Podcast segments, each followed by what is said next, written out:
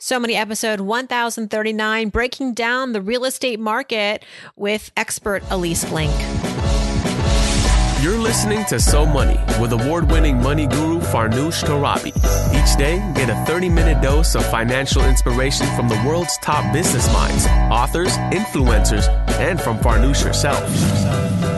Looking for ways to save on gas or double your double coupons? Sorry, you're in the wrong place. Seeking profound ways to live a richer, happier life. Welcome to So Money. It looks like the number of listings on market has fallen by about 42% over where it would have been last year. And the number of sales are down correspondingly. And it's looking like prices are holding up. So it's not like you're going to get a great deal. And you may not have that much to choose from if you actually are buying. So it's a very strange market. Very strange indeed. Welcome to So Money, everybody. I'm your host, Farnoosh Torabi. You're just hearing from Ilyce Glink, our guest today, who is a world renowned personal finance expert and real estate guru. She's been on the show a number of times before. I've known her for over 10 years. When I want to know something about real estate, I call Ilyce. And I know a lot of you have questions around should I buy? Should I sell? Should I wait? How is the real estate market holding up? Where are prices going to go? I ask her all of these questions and more in this episode. So you're going to want to take notes or at least put this in a good place to reference many times over the next several days. Share this with your friends. Ilyce has been writing about this extensively. I talked to her about all the things that she's seeing and hearing from closings to selling to market specific activity. Grateful to have Ilyce on the show. Without further ado, here we go. Ilyce Glink, my friend, welcome back to So Money. So nice to be here, Farnoosh. Thank you for having me back. Yeah, and I wish that I was having you back for a better reason. Uh, I wish things were better, I should say, in the economy and in our in our world, health wise. Now more than ever, we need your advice.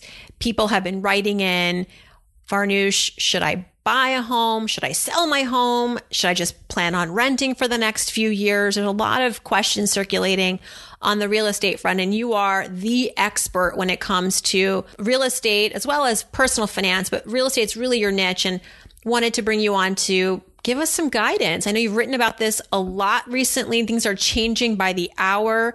So gut check with you right now. If someone pre pandemic was thinking of buying a home, should they change their plans right now? Well, that depends on whether you're one of the millions of people who has either lost a job, uh, taken a pay cut, or now is furloughed. So, if that's you, uh, you're in good company. There's 26 to 30 million of you out there right now, depending on when you actually get this podcast up. I don't think the, unfortunately, I don't think we're done seeing the unemployment numbers grow. And as of the end of April, we were somewhere around 27 million people had lost their jobs. Um, or been furloughed, and then millions more have taken pay cuts.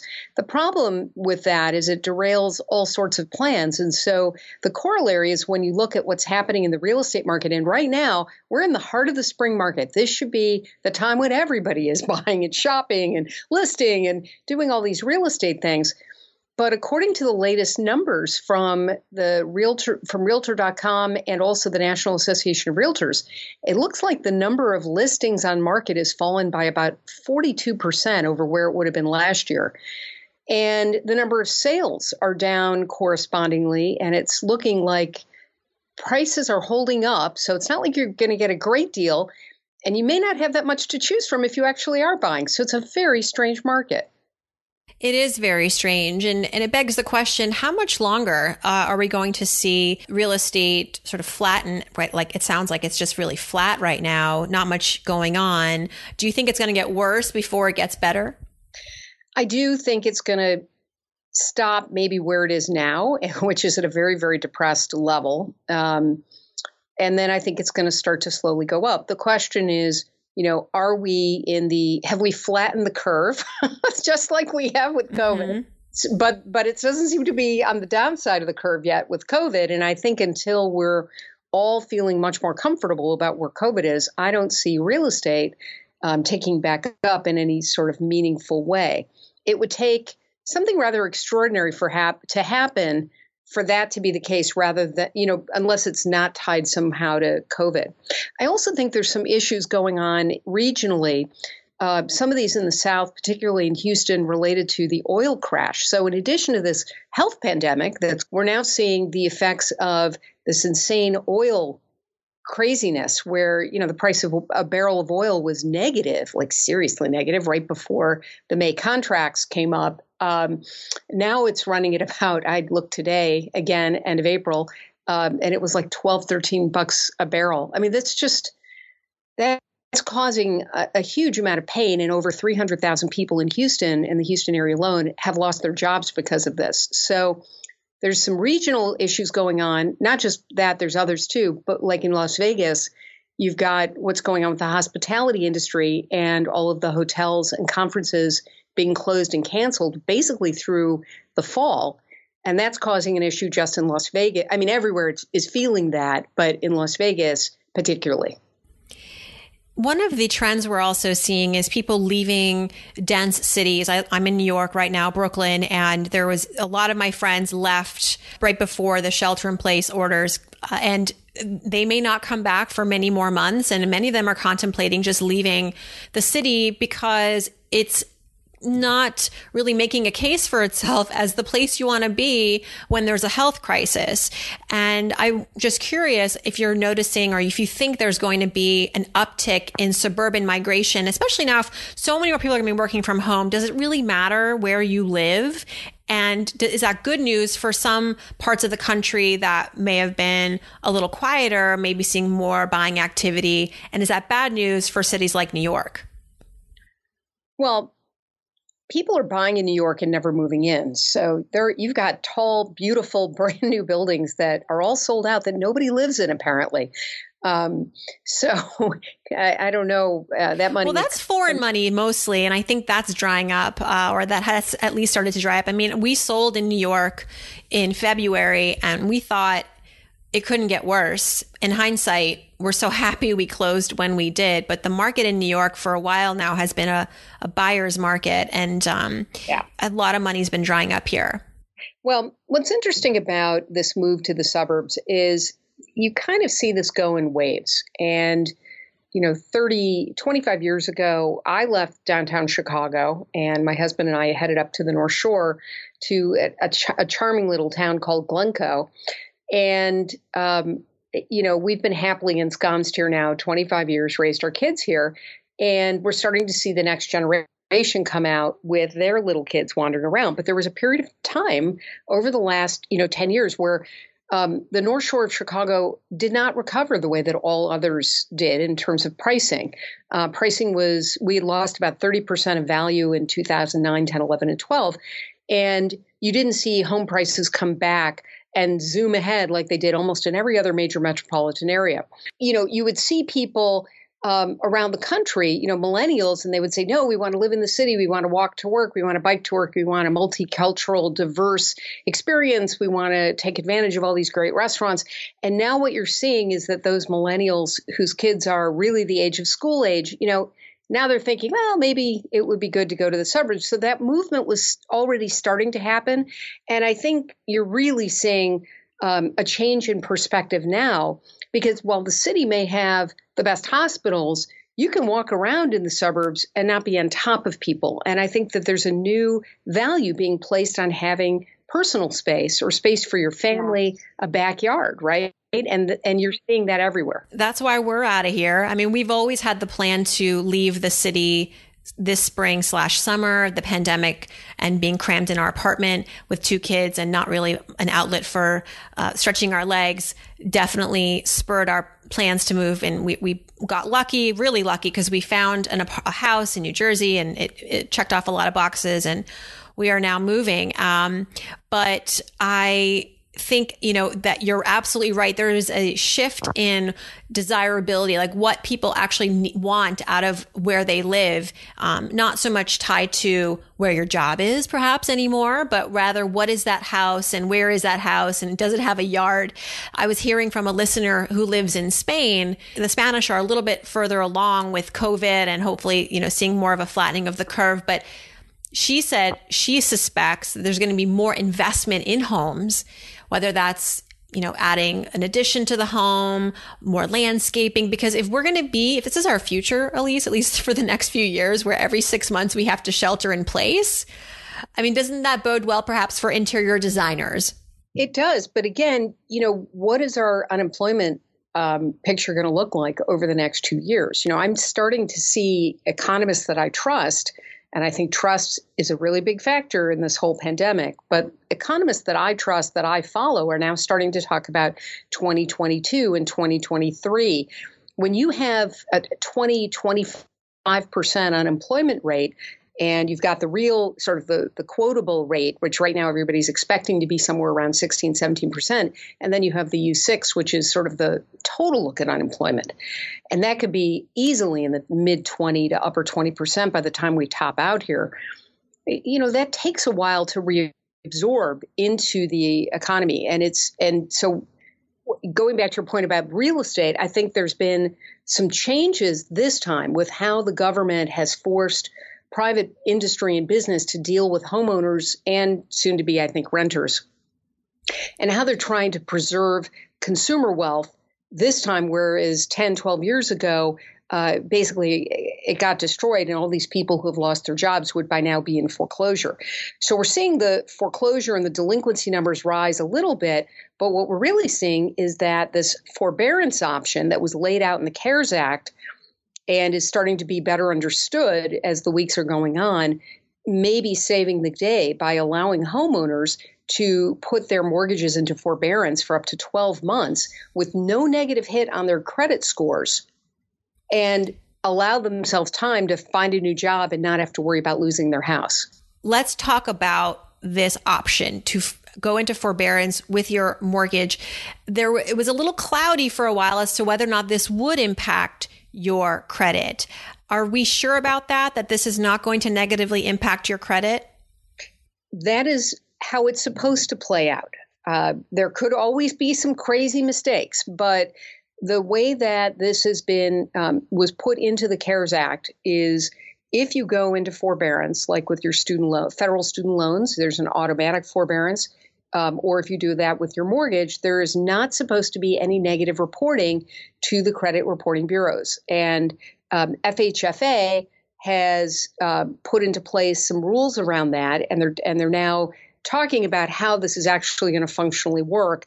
Of course. Um, coding because it's all about the code coding has to changes have to take place but the credit reporting bureaus are working very closely with the government to make sure they understand the rules and to see how it's being changed. I've been doing some work for Equifax, and in Canada, uh, they don't call it forbearance, they call it uh, deferred payments, which sometimes is used in the US, but here we t- tend to use forbearance more.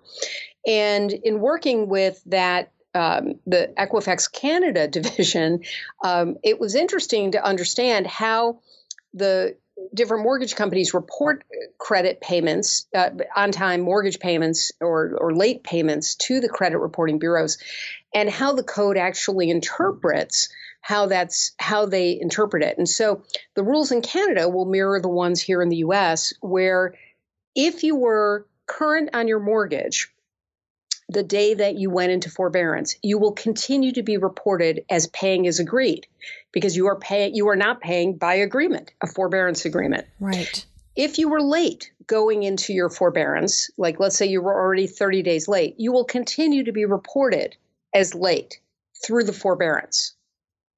So that those are that seems to be where everybody's starting whether it stays there or not we'll have to come back and have another conversation in a month because mm-hmm. like 12 years ago everything seems to be changing almost week by week but that's the current thinking of how the cares act is supposed to play out in the us and how it will play out for canada as well that is incredible relief for so many people do you know if in fact this has started to take effect the number of people in forbearance is actually growing rather dramatically. And so the Mortgage Bankers Association has released a forbearance weekly report that I get a chance to take a look at in my role as a syndicated, you know, real estate columnist. And um, what it's what it's showing us is that you know, the number of people in forbearance, um, which is now about, I think, 7% as, as, of the end of April, is the last number that I saw. Um, it, it is growing week by week. You're seeing a, a tremendous, a tremendous rise. So it's interesting to see, um, you know, how everybody is trying to cope with this. We're also seeing, by the way, just credit card companies are taking a huge hit because they too are offering forbearance for a shorter period of time. Um, and so, if you're having trouble making your credit card payment, if you're having trouble making your mortgage payment, you must contact your mortgage servicer or your credit card company to get relief. So, that's a different process than if you can't pay your student loan bill and it's a federal student loan. Uh, you can get more information about that at ed.gov and just follow the links to get to more, you know, COVID assistance. But they're automatic for um, everybody. Everybody was automatically put into forbearance if you have a federal student loan. So different processes, and you got to know what's going on. Is there any downside risk to entering into forbearance with your mortgage? We know that this should not impact your credit, or is this a no-brainer then for people so, who are suffering? It's it's it is and it isn't. Okay, forbearance doesn't mean forgiveness. So no, nobody's going to say to you, right. you never have to pay us the year of payments you're missing up until uh, literally, uh, you know, uh, I'm going to just say a couple of days ago at this point, by the time this airs, Uh, there was some confusion about whether if you took a six month or a 12 month forbearance, you would have to come up with a lump sum payment at the end of that, believe it or not, a whole year's worth of mortgage payments all at once. So then everybody realized, oh, that's not a good idea. Nobody's going to be able to do that after having a year of no, you know, no income, let's say, or reduced you know income. And so um, fhfa has just pushed through new details on foreclosure and eviction suspensions but for, for i'm sorry not foreclosure for forbearance um, where now what will happen is at the end of the year the forbearance period let's say you and your lender will come up with a modification a loan modification plan on whether a little bit will get added to each payment until it's paid off, or you're going to take all those payments and put them at the end of the loan and just extend your loan by a year. You will come to some sort of loan modification agreement and continue to pay as agreed. So, ideally, uh, nothing will harm your credit uh, even at that point. So, that's the latest thinking and the rules that are coming down from the Federal Housing Finance Agency or FHFA. Wow. Okay, well, this is complete opposite than what you, like you said, what we experienced in the Great Recession, where Main Street felt like they got no relief and all the bailouts went to the banks. Uh, this is seems like the banks are now paying their dues. What's interesting is what was going on behind the scenes. So when you make your mortgage payment, you pay it to the mortgage servicer, and the mortgage servicer takes out their fee. They turn around, they pay it to the end investor. Well, now imagine that 10 million Americans aren't making those payments every month the mortgage servicer still needed to turn around and make those payments to their investors. Uh oh, what happens? You're talking about hundreds of millions of dollars that doesn't get paid to the end investor, which could lead to trouble in that market and freezing of uh, mortgage credit, which kind of is what was happening. And so the Federal Reserve has stepped up and said that it will help provide liquidity, and the federal government will provide liquidity so that lenders don't have to keep if somebody gets a 12 month forbearance, the mortgage services are only going to have to push pay four months of that to the end investor as opposed to 12 months. And then the rest i don't know how they're who's going to make up the difference. I think it's going to be a low cost loan extended to the servicers. But if you didn't do that and you didn't extend a lifeline to those people literally the next time you went to go get a mortgage or refi nobody would be there to do it for you because the risks are just too great. And so this idea that the us mortgage industry is too big to fail is still out there. And we can all see why there's no reason that Fannie Mae and Freddie Mac should should come out of conservatorship because of the, you know, what they're doing is literally to support everything that's going on. And if they were totally for profit or if some of these other, you know, industry ideas had gotten off, you know, the ground, which they didn't over 12 years on how to get them out of conservancy, um, we might not be in as good a position today. And so I think there's going to be more conversation about whether Fannie Mae and Freddie Mac, which basically underwrite the secondary mortgage market, how that's going to continue to function in order to support a healthy housing market for all of us consumers out there. Speaking of lines of credit, I was reading the other day that uh, in, in some cases, banks are limiting their lines of credit and mortgages are now harder to get in some cases. One bank saying you have to have at least a 700 credit score, put 20% down, which in some parts of the country, like here in New York, that's status quo. But for most of America, that's unattainable. The average credit score is not in the 700s. And so, are you going to see, do you think we'll see more of that? I think that's a reaction to the idea that they were going to have to cough up all this cash in order to pay the end investors. And I'm hoping that now that that's settled down, well, let me back up a step. So obviously there's Fannie Mae and Freddie Mac, and they are, and they plus FHA, VA, and USDA make up the vast majority of loans, right? More than three quarters. But there's still a, a chunk of the market that doesn't go through those channels right? So actually, in New York, where you have high cost homes, um, you know, you buy a house for a million dollars or two million dollars, it's not going to be Fannie or Freddie, and it's certainly not going to be FHA. And so there's another group of lenders out there that lends, let's say, to jumbo loans, or they lend to people who are maybe self-employed or in cash businesses where they don't have quite the same level of paperwork. And yeah, for that, I think it can be much harder to, they can set their own rules, right? And so they may make it harder for a while to get loans until they get more comfortable with the idea of it. We saw that actually 12 years ago.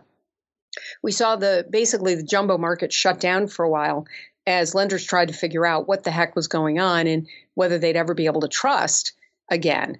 Um, and and this time we're seeing the same sort of thing. You know, investors have loads of cash to throw around until something goes wrong. And then mm-hmm. suddenly, no, we don't really want to be sharing that with you. Ilyce, what are you seeing on the closing front with everybody sheltering in place and people wanting to keep social distance? Closings are still one of the most archaic processes in the you know in the real estate industry. It's just like this long boring experience around a mahogany table. You know in some ways the the push for electronifying that process is inevitable now and maybe a good thing as it's transforming the industry a little bit waking them up. What are you seeing on that side and how are people closing so it's really interesting. It's almost state by state, municipality by municipality. So I'm married to a real estate attorney who does these kinds of closings. We live in Illinois, which still uses real estate attorneys for residential closings, like most of the Northeast. But the rest of the country pretty much doesn't.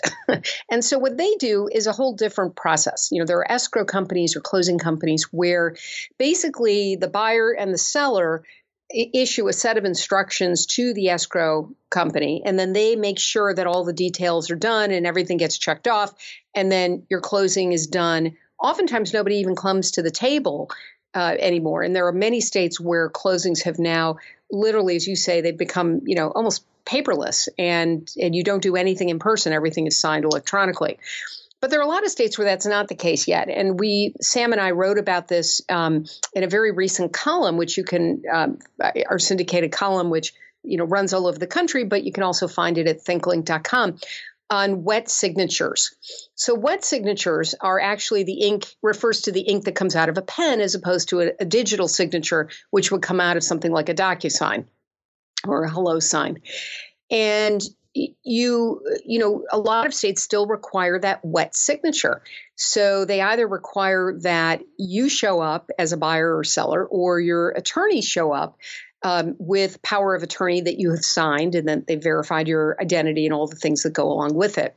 But i think that eh, you know I, I think that these in-person closings are going to change until we're all feeling much more comfortable about covid and this novel coronavirus uh, because people just don't want to be in the same space. I, we could probably spend another half hour talking about how some of our other clients and customers for Best Money Moves don't even want to bring their people back to the office because they just are like, you're doing fine, stay at home, don't get in each other's space. But when it comes to these closings, there there are you know like 80 page documents for you to page through and and sign and you have to almost put a signature on each page and so what we're seeing what Sam is seeing in his closings, and he hasn't been to an in person closing now for about six weeks, is documents are all viewed ahead of time. There's powers of attorney, or if if they desperately need the real signature, the wet signature of the buyer or the seller, they're doing drive by closings where literally you bring your own pen or they hand you a new unwrapped pen. Somebody comes out to your car and literally walks you through where the signature pages are. They're masked, you're masked. They have gloves, you can wear gloves, and you're signing with a brand new pen that you get to keep at the end of the day. But, you know, and I joke a little, but that's pretty much how it's working. And I think you're going to see much more of that until we get this whole, you know, COVID thing under control. Well, I'd love to touch on best money moves. Last time you were here on the show, you talked about this incredibly innovative software program that you've developed for companies who increasingly are invested in their employees' financial wellness. And right now, companies are not spending a ton of money on things, whether that's employees or product services, are just trying to survive right now. But good news, your product is actually more exciting now than ever, and companies are not giving up on their mission to learn more about their employees, to invest more in their employees' financial wellness. So tell us a little bit about that good news. I thought that was awesome. Yeah, sure. So Best Money Moves is now in its third year in market, and we have, I don't know, somewhere between 35 and 40 companies on the platform.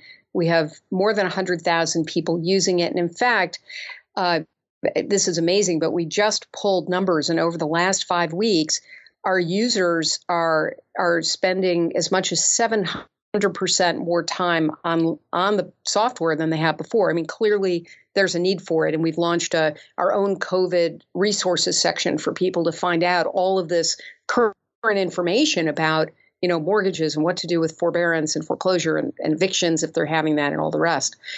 Um, what we're finding with companies though is that while they are devastated to be losing employees now or putting people into furlough, or taking pay cuts, they do want to give their employees as much help financially as they can. I mean, nobody expected this, right? We were in a boom economy up until somewhere, you know, mid February when this all started to filter out and things started to go south.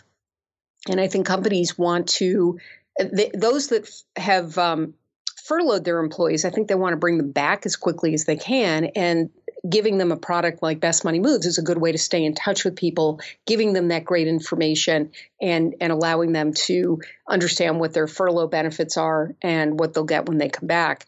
Um, we have had a number of large hospital systems where even though they are really, you know, desperately trying to hoard money, you would think that they're so busy now they're doing great, but for a number of reasons, hospital systems and, and the entire medical industry is under tremendous pressure as voluntary things that pay the bills have been set aside. And no tummy tucks right now, but they are trying to save lives, and that's that's the most expensive stuff. But they also know that their people, uh, if they still have a job, their spouse or partner may not, or has taken a pay cut.